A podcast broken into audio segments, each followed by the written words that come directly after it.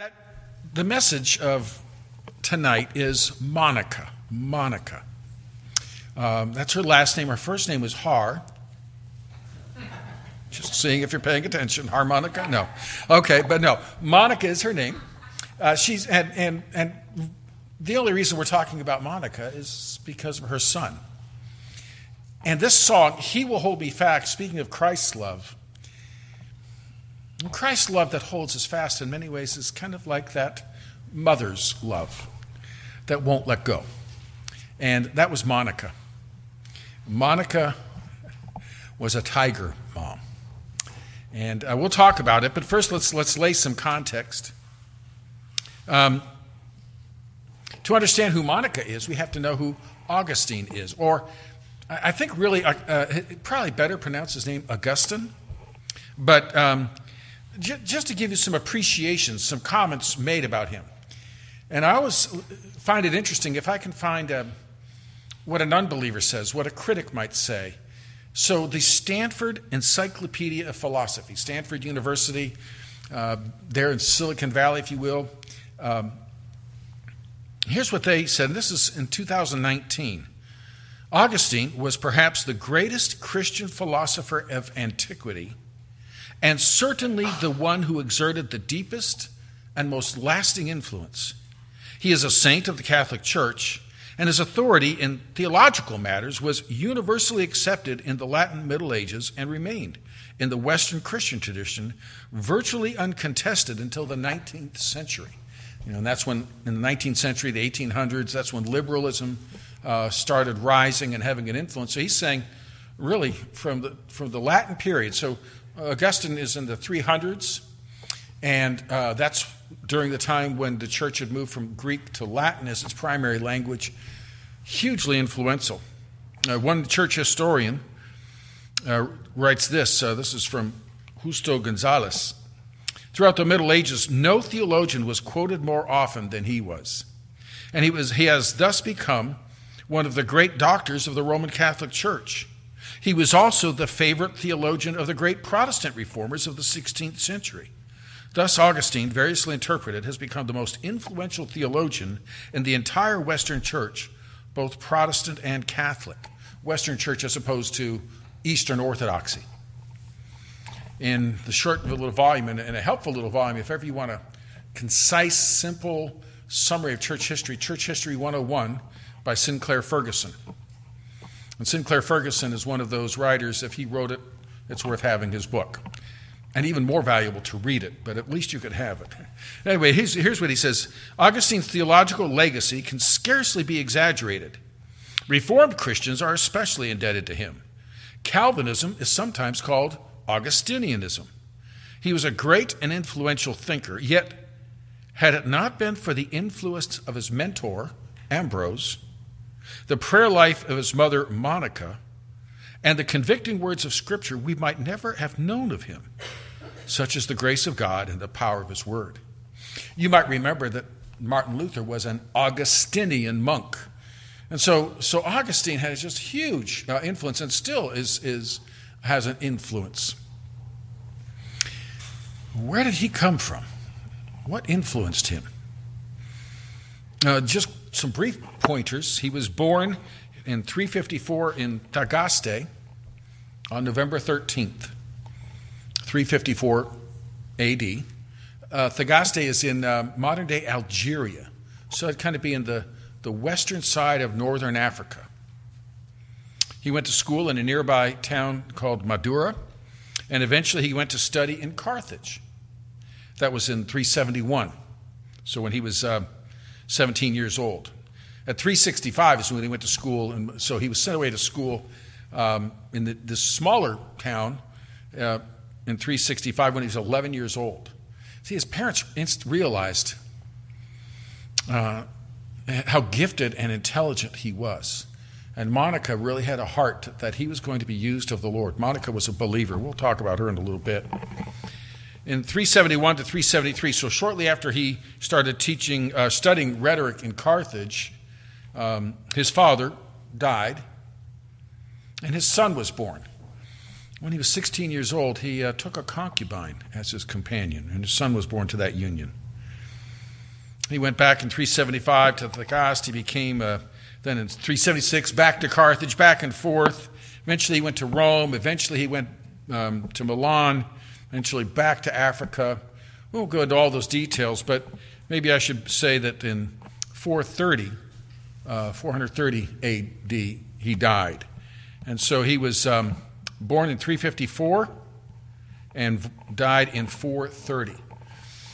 Now, what's significant, if you kind of are a student of ancient history, this is the time when Rome was going through major collapse. And, and he was an influential theologian trying to put a, an understanding, and he wrote the massively influential volume called uh, City of God to think about the city of God versus the city of man, seeing man's empire in view of God's rule. But we won't talk too much about that tonight. So, so why is Monica so important? Um, so I've already mentioned Sinclair Ferguson says if it hadn't been for Monica, his, the, the preacher Ambrose or Bishop Ambrose, his mother Monica, um, and the Bible are the things that moved him, of course, the power of the Holy Spirit, and transformed his life. And he was deeply grateful for his mother's influence. Now, how do we know, by the way, about Augustine? Uh, he wrote a book called Confessions. It's in the form of a prayer. He's talking to the whole book, he's talking to God. And in his book, Confessions, what's interesting is most liter- students of literature would say this is the first autobiography written. You know, it just, it just was an unusual concept. So, so he wrote these prayerful confessions to the Lord, and in it he spoke specifically uh, a good deal about his, his mother's influence as well as others. He, he wrestles with his, his youth. He, he wrestles with, he showed how he wrestled with sin, how he came to know the Lord. So it's a very, uh, and many will read this book, book today in an English translation or perhaps in Latin. But that is where we learn of much of his life and that is where we learn, especially where he, we, we learned of his mother. Now, how did she have such an influence? And if I were to give one word to it, I would say prayer. If you gave me two words, I would say persistence and prayer. Monica, and this is not a uh, theological term, but if you will, I would, I would classify Monica as a, uh, a pit bull in her ferocious perseverance for the heart of her son. She had incredible trust in the Lord. She had an incredible zeal for the Lord. And, all, and because of that love for the Lord, she all the more grieved for her wayward and prodigal son, for that is what he was. So she was passionate in her prayer and persistent in her prayer. And she, she chased after him in perseverance, encouraging, exhorting, reaching out, to, like, like uh, reaching out to uh, bring him to Ambrose, reaching to a, a bishop in, in, and to try and intervene with him in, in Carthage. So she wouldn't let go. She wouldn't let go of the Lord in prayer, and she wouldn't let go um, in dealing with him. She struggled with the, um, with the process. Uh, at, at one point, she, she banned him from her home because of the way he was living, wouldn't sit at the table with him because of the way he was living. Eventually, she welcomed him back. She struggled. Uh, Augustine was ra- raised in a home where his mother was, as, as, you can gather already, a godly woman. Monica was raised in a Christian home. And there's some things when you read history you think, now why did they do that? So his Christian parents, you know, that's back back then you arranged marriages. Uh, his Christ, her Christian parents arranged a marriage with a pagan. Uh, his so Augustine's father, Monica's husband, was a was a pagan. He did not know Christ. He worshipped the Punic gods. Um, he had two siblings that we know of that lived to adulthood. Both of them came to know Christ as Savior as well. His father came to faith in his last year of his life. Uh, he died in 371. Uh, he came to faith in 370. From what we can understand from the confessions, he was not an easy man to live with. He was often harsh and difficult. He lived the way of a pagan. And Monica basically tried to live 1 Peter 3 in reaching out to him. By God's grace, he came to know the Lord before he died. So, Augustine was born in this Thagaste. I'm not sure if that's exactly how it's pronounced, but near Hippo, modern day Algeria. Um, his father's name was Patricius. He was a middle income farmer, is how he's described in, in, by one author, or by John Piper. But he, he too recognized the giftedness of his son. You know, he just stood out, and I don't know what that meant, but somehow they, you know, you just they just recognized he is brilliant and can go places. And so his father sought to get him the best possible education in, in rhetoric. And probably most of you did not decide to pursue a degree in rhetoric, uh, public speaking. But that was also the, the, the path to being a, a professor that was the path of being a person of influence, perhaps in politics or law. And so he, he wanted him to pursue that, and, and so he sacrificed. At one point, their money ran out, and, and Augustine had to come home for a year. Someone else stepped forward and helped with the finances. So at first, he went to the town about 20 miles away from the ages of 11 to 15 to, if you will, go to boarding school and study under rhetoric masters. Then he went to Carthage from age 17 to 20, where he furthered his studies. Um, and Augustine was 16 when his father came to know the Lord. When Augustine was getting ready to go off to Carthage, if you will, it was kind of almost like a graduate school or something in terms of uh, uh, the rise in, in, though he was young, what we would consider for graduate school. Um, he was going off to Carthage. It was a bigger city and farther from home. Monica wasn't the first mother to anxiously pray for the spiritual influences that would affect her son away at school, especially since she knew um, he didn't know the Lord. He didn't have a heart for the Lord. He had lived a life of, um, uh, of sin and rebellion.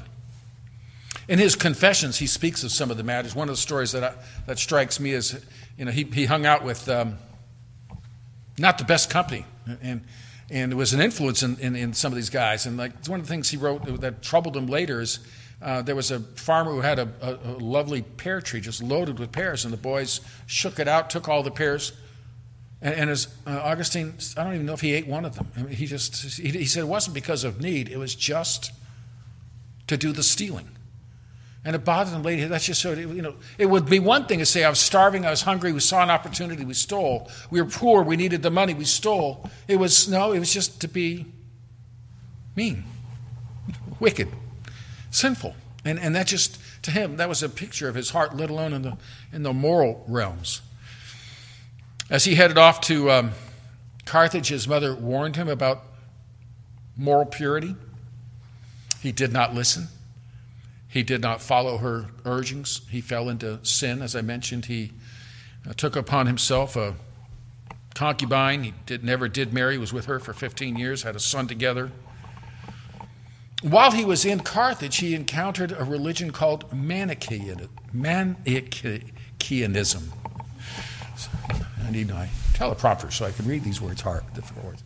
Uh, it's, it's, an, it's a, I was going to say Iranian religion. It was a Persian religion, modern day Iran Persian religion that, that taught uh, this dualism. There's a, a good, you know, if you will, a good God, a bad God, a good influence, a bad influence. There's spirit and matter. So it kind of fit well with some aspects of Greek philosophy. He was enamored of it and, and fell into it.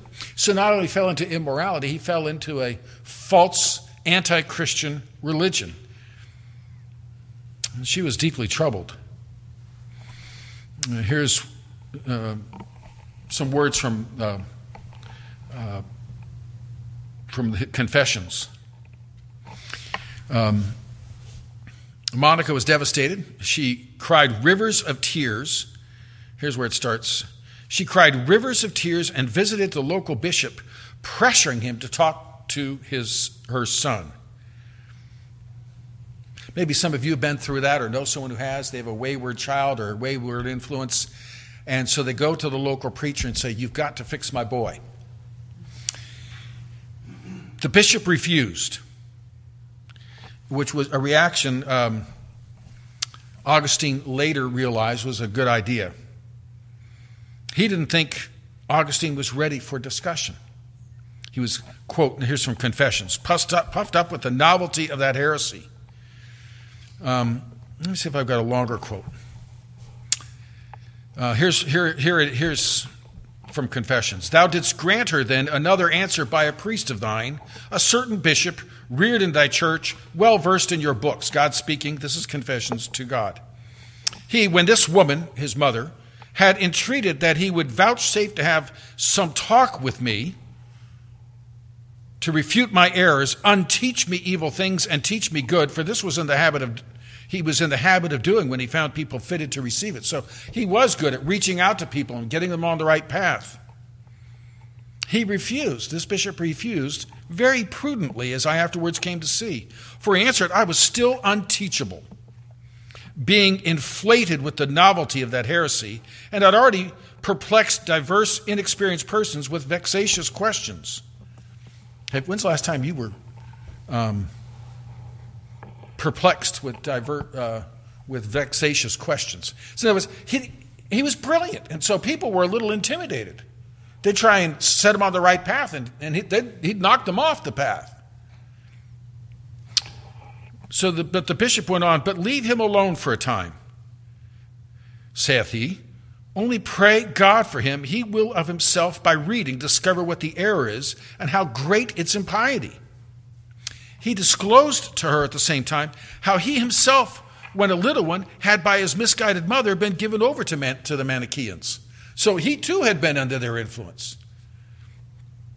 He not only read, but even had written out almost all their books and had come to see without argument or proof from anyone how much that sect was to be shunned, and he shunned it. So he's saying, I was raised in that stuff. And the best argument against it is to read their writings. Because I read that and said, This is not, I, I've got to break from this. When he said this, and she would not be satisfied, see, that argument would have convinced me. That wasn't good enough. It's my son we're talking about here. Uh, she repeated all the more earnestly her entreaties, shedding copious tears that he would see and discourse with me. He, a little vexed at her importunity, exclaimed, Go your way. And God bless you, for it is not possible the son of these tears should perish. So she came and said, You got to go convince my son. And he said, You know what? He's not in a teachable place. You know, frankly, there's wisdom in that. If someone is not willing to hear, what, is the, what did Jesus say? You know, don't cast your pearls before swine. You don't think you can you know, if someone is in that state of, of, being, and so this bishop had the wisdom to recognize that's where he was. His arrogance and his own intelligence made him a harder target, just like the, you know, the, the, the rich are hard to win. The intelligent are, are in the pride of intellect and the pride of accomplishment can be hard to win. And so he said, uh, let him discover for himself the folly of this religion. But she wasn't ready to give up so easily. But then the, this word that she took to heart as a word from the Lord, when he said, Go your way and God bless you, it is not possible a son of these tears should perish. What he was basically saying, if your mother, if his mother is going to pray so fervently, with such passion for him, God will answer that prayer. Um, so, as I said, she took that as a word from God. So, after teaching in Carthage for a while, uh, uh, which is also in North Africa, um, from ages 19 to 30, he then moved to Rome and then eventually to Milan. So, he was offered a professorship in Rome. Monica got wind of it and thought, man, if Carthage is bad, what's going to happen when he goes to Rome? And so she begged Augustine not to go. Now, so again, here he is, you know, 19, 20 years old. And she is she's praying. She's trying to get others to intervene. She's going herself and saying, Don't go, don't go to that place. It's going to pollute you. And he reassured her that he would not leave. He said, You go home, and uh, I've just got to go down to the dock and see some friends off. That's all. That's all I'm going to do. And he, she went home trusting him, and he went down to the dock, loaded up his son and concubine, and headed off to Rome. So you see the kind of person he was hard to reach, stubborn, arrogant. I say those harsh words. If he were standing here, he would say, Come on, Drake, you're being too easy on me. so, well, he would say that in Latin, but, but you get the idea. And so um, off he sailed in the middle of the night while she slept. So she she traveled to Rome. You know, by now her husband, she's a widow. Her two other grown children are believers. She's not going to let go of the Lord. She's not going to let go of him. So she goes to Rome. By the time she got there and tracked him down, he'd already moved on to Milan. He had a difficult time. The students of, of Rome were, were just hard to deal with, not intellectually, but undisciplined, arrogant, this sort of thing. So, so he traveled off to a teaching position he got in Rome, and she tracked him down there. Have you ever heard the expression, the hound of heaven? Well, she was the hound of uh, North Africa. she was going to hunt him down. Do, do you see the persistence of this woman? And, and believe me, it was not all her, I've got a plan, I, I know what to do. It was the whole time she was tearfully seeking the Lord for his soul. So she found him. Here's again, John Piper says his mother, Monica, who had prayed for him all his life, had come to Milan in the spring of 385 and had begun to arrange a proper marriage for him with a well to do Christian family there. I have a problem with that. He's an immoral uh, unbeliever caught up in a false religion. Why would you try, try and seek a Christian wife for him? You know, sometimes our plan to fix people, I'll do this. And, so her idea is, well, I'll rescue him for out immorality by getting him a good marriage with a good Christian girl. That's not really very kind to the Christian girl, is it? Uh, and but so maybe things were, they, they weren't thinking clearly enough about un, being unequally yoked. That's what her parents did to her. So he sent his concubine back to Africa and took another concubine and didn't pursue the marriage. While she was there in Milan, so now we're up in Italy, Rome and Milan are in Italy, she started attending a church pastored by Bishop Ambrose. He was very well known and highly regarded uh, for his preaching. Um, brilliant uh, preaching that just was very well known. And she heard this great preacher. She listened to his sermons. And guess what she did? She got the uh, podcast for the sermons. No, she. You can imagine she wouldn't let. What did she do? Augustine, you got to come hear this guy. Augustine, you got to hear this guy. Well, he heard about him, and and here's again this historian Gonzalez, Justo Gonzalez says Monica, who was with the latter in Milan, insisted he should hear Ambrose's sermons. As a professor of rhetoric, Augustine agreed to attend the services led by the most famous speaker in Milan. You know, if you're teaching rhetoric, and this guy is basically the most famous speaker in this, this large city. Certainly you should go hear him. So his initial purpose was not to hear what Ambrose had to say, but to see how he said it. However, as time went by, he found that he was listening to the bishop less as a professional and more as a seeker. So he went to listen more as maybe to critique, but also if this guy is such a persuasive and popular speaker, what can I learn from him about that's my trade? But in the process, he heard the message. And God used God's word to speak to his heart.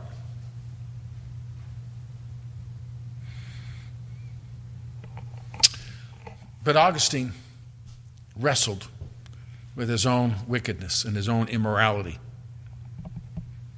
And he was just anxious and wrestling through what do I do? How do I handle this? Here's what, how one uh, writes it. One afternoon, and this is a famous story you probably have heard, he wrestled anxiously about such matters while walking in his garden. Suddenly heard a child's sing song voice repeating, Take up and read. Tolle lege, tole lege. So he hears this voice, and it seems like such an odd thing to be saying. And so he went inside thinking, what does this mean? Is, is this some. And there was a book laying on the table from a friend he had been, that was with him, a collection of Paul's epistles. He picked it up and read the first thing he saw. And here's what he read Not in reveling and drunkenness, not in lusts and wantonness, not in quarrels and rivalries. Rather, arm yourself with the Lord Jesus Christ. Spend no more thought on nature and nature's appetites he later said, No further would I read, nor needed I. For instantly at the end of this sentence, by a light as if it were of serenity, infused my heart, and all darkness of doubt vanished away. See, he'd been wrestling with his own lustful, sinful heart. He hears these words, go and read. He picks up and starts reading in Paul's epistle, and what's it do? It, it says, Forget the path of wantonness, of immorality, of wickedness Arm yourself with the Lord Jesus Christ. And so, all that he'd been hearing from his mother, from Ambrose, uh, from other influences, he now took to heart and he embraced Christ as Savior. Light broke into the darkness. God graciously won Augustine to himself. Yes, he had a, a, a uh, persistent, persevering, um, prayerful mother. But God was more persevering. And God was not going to let him go either. And he was using, working through the prayers of his mother and through the influences of people like Ambrose to move him to himself. But again, as I read from the very beginning, Stanford Philosophical Encyclopedia, as so many others would tell you, one of the greatest theological minds of the, of the er, several early centuries, right up leading up into the time of Aquinas and then the Reformation. Highly regarded even today. You cannot explain Augustine without thinking about Monica. And so when he wrote, um, when he wrote his confessions, Monica got lots of attention. Monica had a prodigal son. And, and we know the, that account of the prodigal son in Luke. But we know the prodigal son often in life experience. Maybe some of you have spent time as a prodigal. Maybe some of you have had that prodigal in your life. You understand the pain, the heartache, the tears a prodigal can cause. What do you do with a prodigal? I think Monica can help us. She pleaded with Augustine. She warned him and exhorted him. She sought counsel, seeking out the local pastor, the local bishop. Um, she did everything she could to get him to come and visit and, and listen to the preaching. She did all she could to persuade to dissuade from decisions. He didn't, he, uh, most of the time, he didn't listen to her. For a while, she had to break contact with him because of the way he was living. But she never broke contact in prayer. She sought out help, she sought out counsel, and she sought out the Lord. And I think that's the most important thing we can take away when we think about this woman. She was a woman of incredible prayer, passionate, persevering prayer. And the way she dealt with this wanton, wandering prodigal was she kept him in prayer. Because it's God that changes the heart. And that's, that's so much of, of what we need to always understand.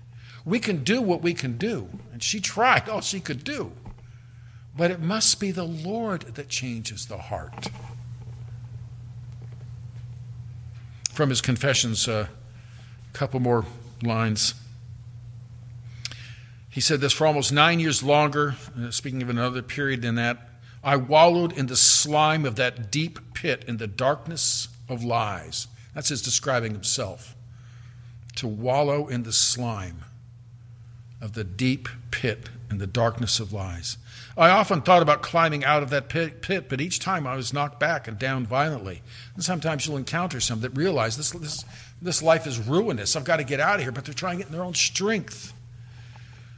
All this time, that chaste, godly, and sober widow, although encouraged with hope, did not stop weeping and mourning, nor did she stop laying my case out to you at all hours in her devotions. Other words, speaking to God, saying, Father, you know. And the, you know my sin. And you know how my mother wouldn't leave you alone. And you can see some of the angels in heaven saying, Oh boy, that isn't the case. And I love the words of the Bishop of Carthage when she came. The wisdom, first of all, saying, He's not ready for argument. Have you ever ha- had that where you've, you've laid out the best of arguments and it doesn't get anywhere? Because unbelief is more an issue of the will than of the mind. Yes, information, God's word is powerful. But the problem is the will. And he could see this man's arrogant will was not ready. Keep praying. That, but he, so he said, Go your way. God bless you. It's not possible the son of these tears should perish. This man saw a woman that wasn't going to let go. When I think of that, I think of, remember Eli when he saw Hannah, Samuel's mother, out there praying. She was so passionate in her prayer. He, and there was so little passionate prayer at that time in Israel, he thought she must be drunk. he went and rebuked her and said, What are you doing here at the temple in such condition? And she said, You don't understand my heart. And as soon as she started speaking, he recognized, like a Monica, a passion. He said, God, God will, may God give you the child you long for. Go your way. God bless you. It's not possible the son of these tears should perish. So the word I give us for a Monica and for all of us is the power of persistent uh, persevering prayer. We don't give up while there's still life. We pray. Pray fervently, pray lovingly. Use words as much as they can be received, but learning too when there's a time to just take your words to the Lord. But on Mother's Day, uh, I think of a Monica as a great example of a mother who had a very challenging and hard life. But her love for the Lord kept her on the battlefield. And history can thank Monica for the gift of Augustine. Father, we thank you for how you raised up this giant. You gave him the intellect that was so powerful. You exposed him to the teachers and thinking that would refine his mind. And Father, you brought him to yourself and chose to do that through the witness of some like Ambrose and through the prayers and witness of a mother that would not give up on him.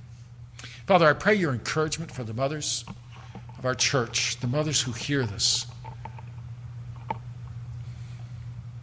that you might give them courage, that you might give them comfort, that you might give them the power to persevere in prayer. Father, we pray for those prodigals that may be brought to our heart and mind at this time. We lift them to you and ask for you to move in their lives. Give us grace, give us wisdom, and Father, for each of us, we thank you for reaching out to us as we wandered in darkness and bringing us into the light and into Christ. And all this we pray in Jesus' name. Amen.